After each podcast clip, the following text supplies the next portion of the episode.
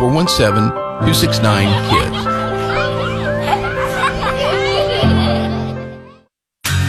I'm the son of a good man. I'm the child of an angel. I'm the brother of a wild one. And I'm looking for direction. News, analysis, and opinion. It's the Elijah Haahr Show on 93.3 and AM 560 KWTO. Well, yesterday in the state uh, legislative budget hearing, State Treasurer Vivek Malik got raked over the coals by Representative Scott Cupps for the stickers that showed up on these illegal gray games. Representative Cupps joins us now on the show. Representative, tell us a little bit about what led up to the hearing yesterday. Um, so you know, th- there's a lot of moving parts uh, of what I've been dealing with with the last couple of weeks, but um, I, I'm going to start from the very beginning. Um, so a, a couple weeks ago, I uh, I was having a bad day. It was that it was the day that um, we got some really bad weather. Uh, I, I call it the the localized blizzard uh, that we got uh, in southern Barry County. We got like eight inches of snow, but before that, we got some some ice and rain, and and we had had some electric fences get weighted down with with uh, ice, and and had cattle out, and ended up having a calf get trampled, and it was just a really bad start to the day. And the day started about uh, three thirty that morning when I got the call that there were uh, a bunch of cattle out on the highway, and so I. um I was already having a uh, a pretty bad day by uh, six fifteen in the morning, and went to uh, Rapid Roberts, which is local convenience store there in town, to to get a diet coke. And uh, and when I walked in, I, I looked at the to the back of the of the convenience store, and they're uh, just bigger than Dallas on the on the Torch illegal gambling machine kiosk was the state seal and um and I was like, "What in the world?" And so I went back and I looked, and and there's this banner on the kiosk, and it says, uh, "State Treasurer Vivek Malik," and you know gives a, a link to the state uh, treasurer's website with QR code, and it says one billion dollars. It could be yours. And fast forward, um, I originally thought that um, that hey, I, I assumed that um, Torch Gaming may be just um, putting this up there on on their own accord. That they're they're they're like, hey, we're going to throw a link to the unclaimed property website with the state seal and the treasurer's name to claim that we're trying to help him out a little bit. But really, it's to to give the appearance that our machines are operated by uh, the state of Missouri. Um, and so I assumed that maybe they had done that on their own and that even the treasurer didn't know anything about it. And so before um, I started making some calls last week, I spent uh, I spent last week driving around the state, making calls, trying to figure out, you know, how widespread this was. Um, and and I I have some kind of weird friends in weird places all over the state. I have some good friends that deliver fuel, or they're in that business, and so I, I contacted them and said, "Hey, can you help me put a list together of some places you know where these machines are, where they actually have the kiosk?"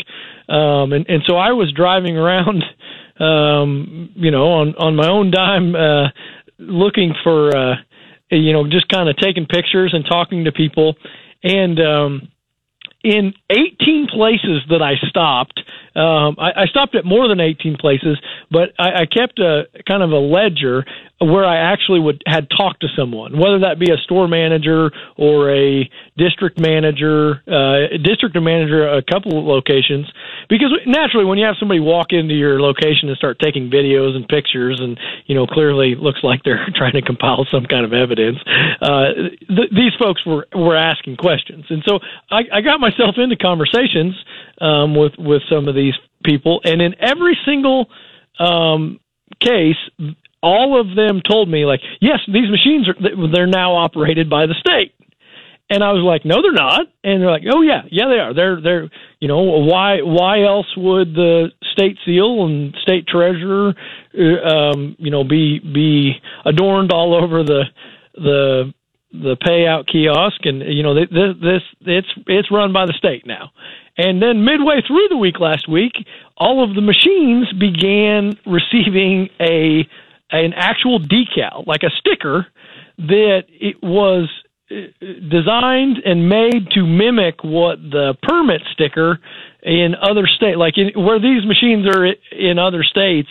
Um, they have to have a you know the the state gaming permit sticker, and so these stickers were designed and placed in the same location on the machines um, as to mimic that they were operated and regulated by the state.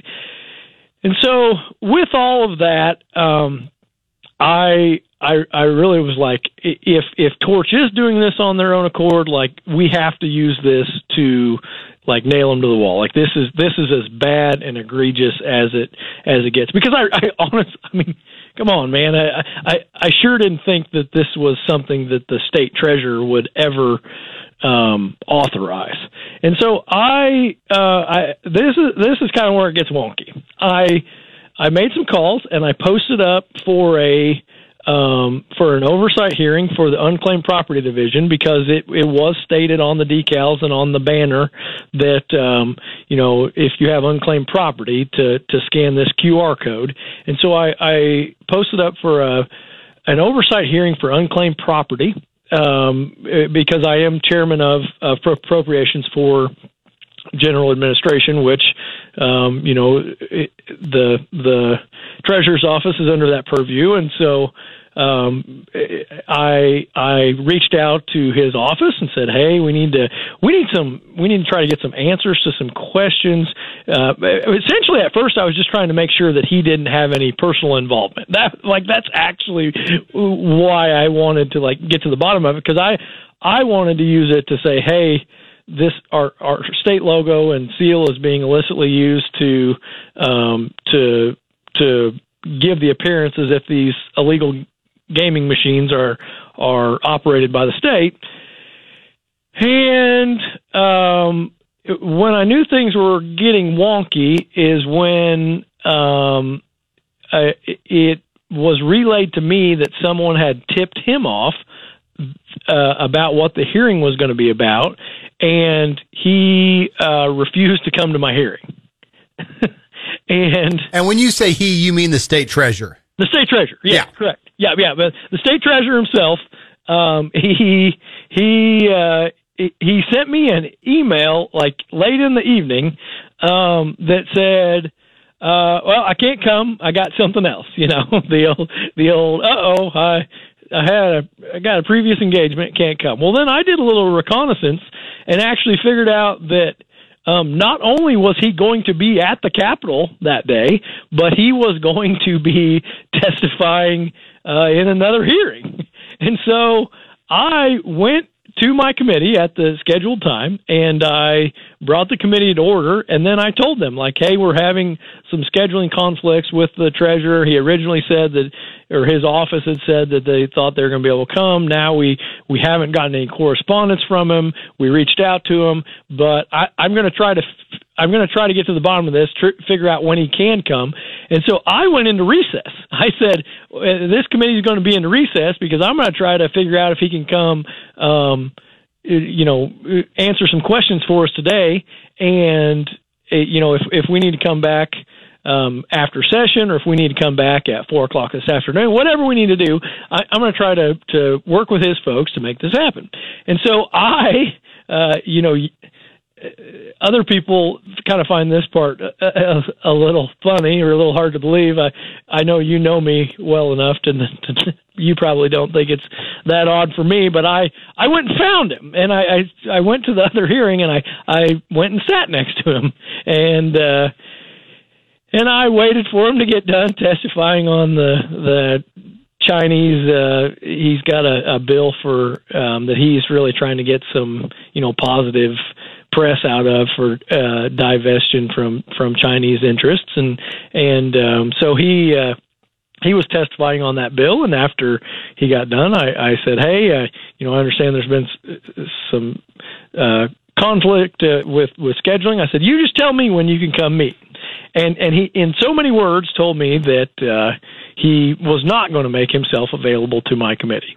Uh, he he said that uh, he was going to be in his office all day, and that I was uh, more than welcome to come visit with him one on one, but that he was not going to um, come and answer questions for the committee. And that's when uh, I was like, oh, well, uh, there there may be something bigger going on here than what I originally realized. Um, and so I went back up to the hearing and and um, I, I brought the hearing back to order naturally after kind of telling all my committee folks that we were going back in and and uh, and I just presented the facts that I had, um, and, and, and with that, there were questions from my committee, uh, questions that the press uh, even had after the committee, like as to who all was involved in this, it, whether or not it was authorized by the treasurer. I, I mean, there were just a lot of un, unanswered questions.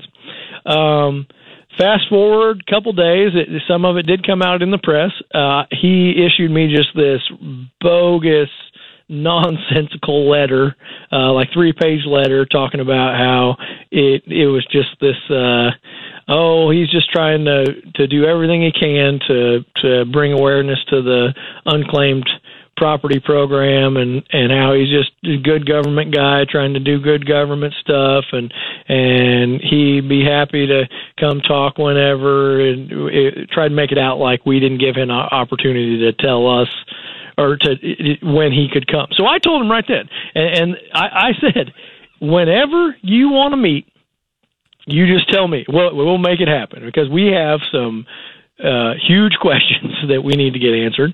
And uh, with that, after they had a chance to kind of discuss it and rediscuss it with their team, I'm assuming, uh, it was relayed to me that they would like to, if they were going to make themselves available to the committee, it would be Tuesday morning at 8:15, which uh, you know I did get um, word from uh, I did get word from a, a contact of mine that part of the reason that they chose that time is because they knew it's filing day. You know, yesterday was filing day, and they knew that all the press was going to be down at the Secretary of State's office, and they also knew that the the committee as a whole, you know, a lot of folks would uh, would um, their families are in town. They, they've got plans uh, for filing day, um, and so it, it might be a good day, advantageous for them to do it uh, on filing day. You know, to try to to minimize who, how many members would actually show up to the committee, and any sort of coverage about it with that information, I, I was able. Um, I, I, I do want to thank you know as when good government stuff gets done in a bipartisan manner, like even like very hardcore conservative guys like myself have to give credit where credit's due. I reached out to Ranking Member Nirenberg um, and, and told her like, "Hey, I, I'm going to need your guys' help on this. This is bad stuff." They they agreed. They'd been communicating with me, and because she originally had said like it may be hard for me to get a lot of my committee folks, my you know the the Democrat members there, um, be, just because it is such a, a busy day, and so she agreed like, "Hey, if if you're willing, like if you will make a deal that you are not going to accept like this fake nonsense rhetoric, then I will make sure my committee members are there and that that um, we're we we just need answers. Like the the citizens of the state of Missouri, conservative, um, Democrat, whatever it might be, need some need some answers to how this could even come about. And so um, she agreed to to make sure that her members were going to be there, a, a, even though they they had plans. And so I I made a commitment to to all of my committee members that we were we're going to get to the bottom of this. And it, it wasn't even until uh, we got into the hearing um, that I that I realized exactly um, exactly exactly what all was going on. Um, it, it, and and it's it, it's bad stuff. Like it's bad stuff. Um, and I, I know you uh, you've probably seen some of the headlines as to uh, what exactly uh, you know where the it, it came out in the hearing that um, that this original deal was made in a in an airplane hangar with the lobbyist of uh, with uh, of Torch Gaming, and that uh, you know all the lobbyists were there. And I think and, that's let's let's stop right there and talk yeah, about that. yeah. That's probably the craziest part is because listen, setting the stage, these games are illegal everywhere across the state. They're getting seized up in Platte County, up in northern Missouri. They not only got seized and convicted, they went out and broke these machines with a uh, like ran over them in public and said, "Don't bring these machines back." Like Office and Space so when the treasurer says, "I'm going to put these Missouri unclaimed property stickers on them," he's putting them on illegal games. And when you ask him, "Well, how'd you decide to do this?" He says, "Oh, they're lobbyist who's got a private plane. I'm going to go to his hangar and meet with them, and we're going to do a little back and forth deal where I get some support and they get our free advertising on their illegal games." uh, like you you couldn't uh, so we we were discussing it like it's like a scene from Walker Texas Ranger. Like it it, uh, it almost felt like it was a simulation. Like like y- this is actually like you you are you are actually telling me this is how this went down. I mean this isn't even speculation. Like you were telling me like hey I went to this private airplane hangar uh where the lobbyist of these illicit um gambling or the owner the owner of the company of the illegal gaming machines met with the the lobbyist of the illegal gaming machines and we worked a deal to put the state seal um and and, and use the state treasurer moniker um and, and put one billion dollars like uh, on all the stickers and the banner. It, it said it real big one billion dollars you know it could be yours.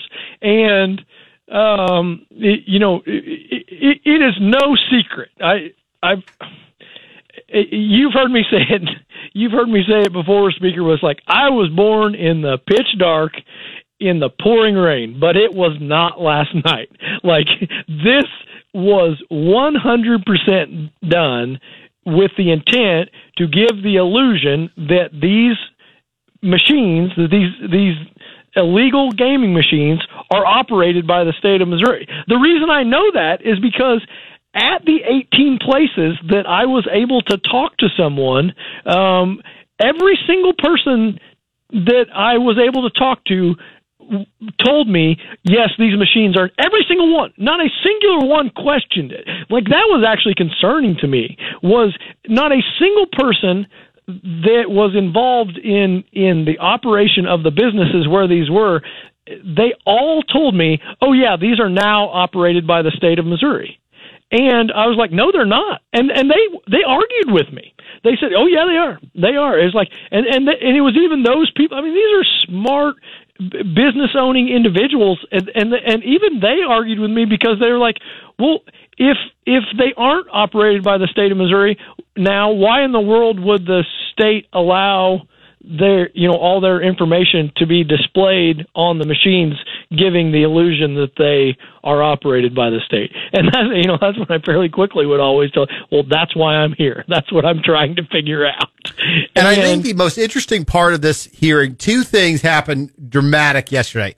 First thing that happened was the within an hour after the hearing was over, the treasurer came out and was like, "We are th- this was a mistake. We're p- taking all these stickers off." Which obviously they, they should do, and and Yeah. but it's Yeah. it's frankly interesting that this happened. The second thing that happened, which I found crazy, is that the state treasurer, who was going to file for reelection yesterday on the first day of filing, didn't file. Now, Yeah. maybe he files today, maybe he files tomorrow, but the there's there's value in filing the first day because it's your chance to get first spot on the ballot.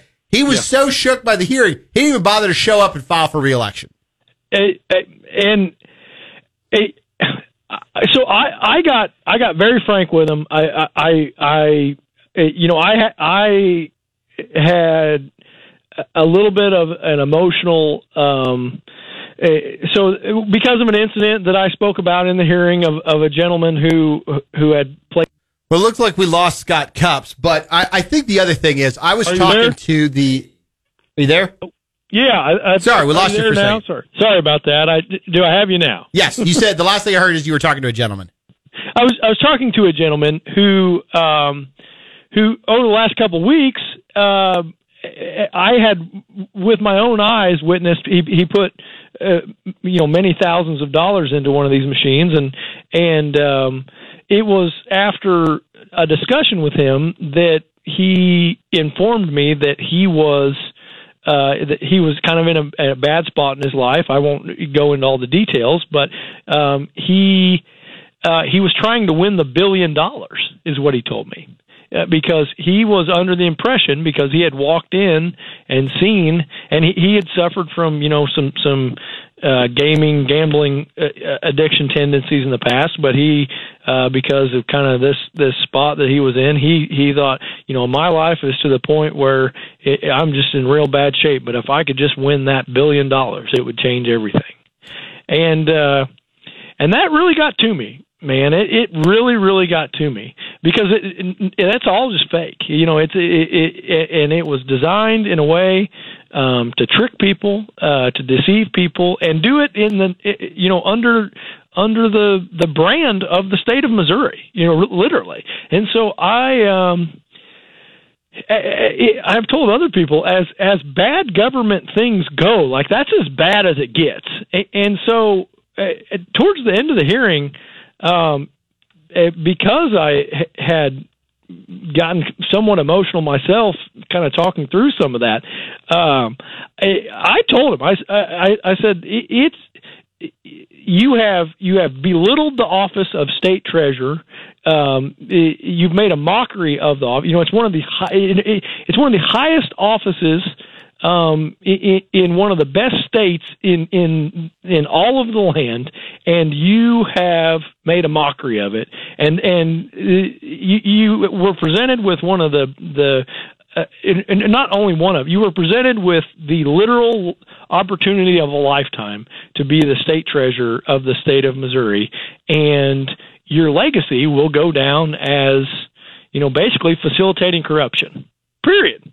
Like that that will be your legacy. And and I that got to him. Because you could tell in the hearing at the end of the hearing that he was like that that he was actually processing that for the first time.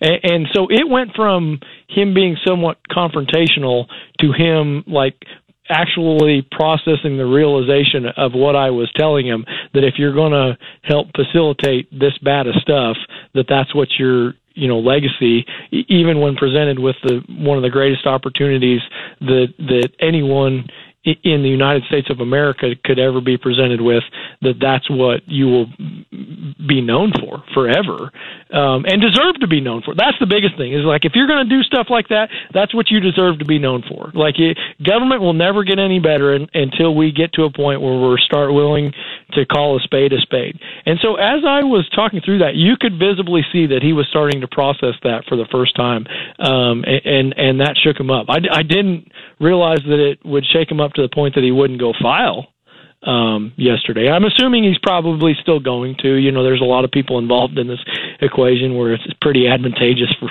you know, they need him to file. Yeah. Um, so I'm sure his consultants like, need to get paid, but yeah, Representative yeah. Cupps, really appreciate you uncovering this, uh, this corruption, exposing it yesterday. And, uh, thanks for coming on and giving us the Cliff Notes version of what happened. Absolutely. Yeah. You have a great day, man. Take care. That was Representative, Representative Scott Cupps, and I'm going to tell you this. Um, I talked to a reporter yesterday in, in Jeff City. He's a 20 year reporter, and he said, In my 20 years of covering committee hearings, I have never seen such an adversarial hearing take place in the Capitol. And this guy's seen everything. So, kudos on Scott Cupps for uncovering and exposing the tradition. We'll be right back. We'll quickly answer the question of the day. Don't forget, coming up 505, Brother Noah, and 520, Joel Cannon on what the hell's happening in Washington. No.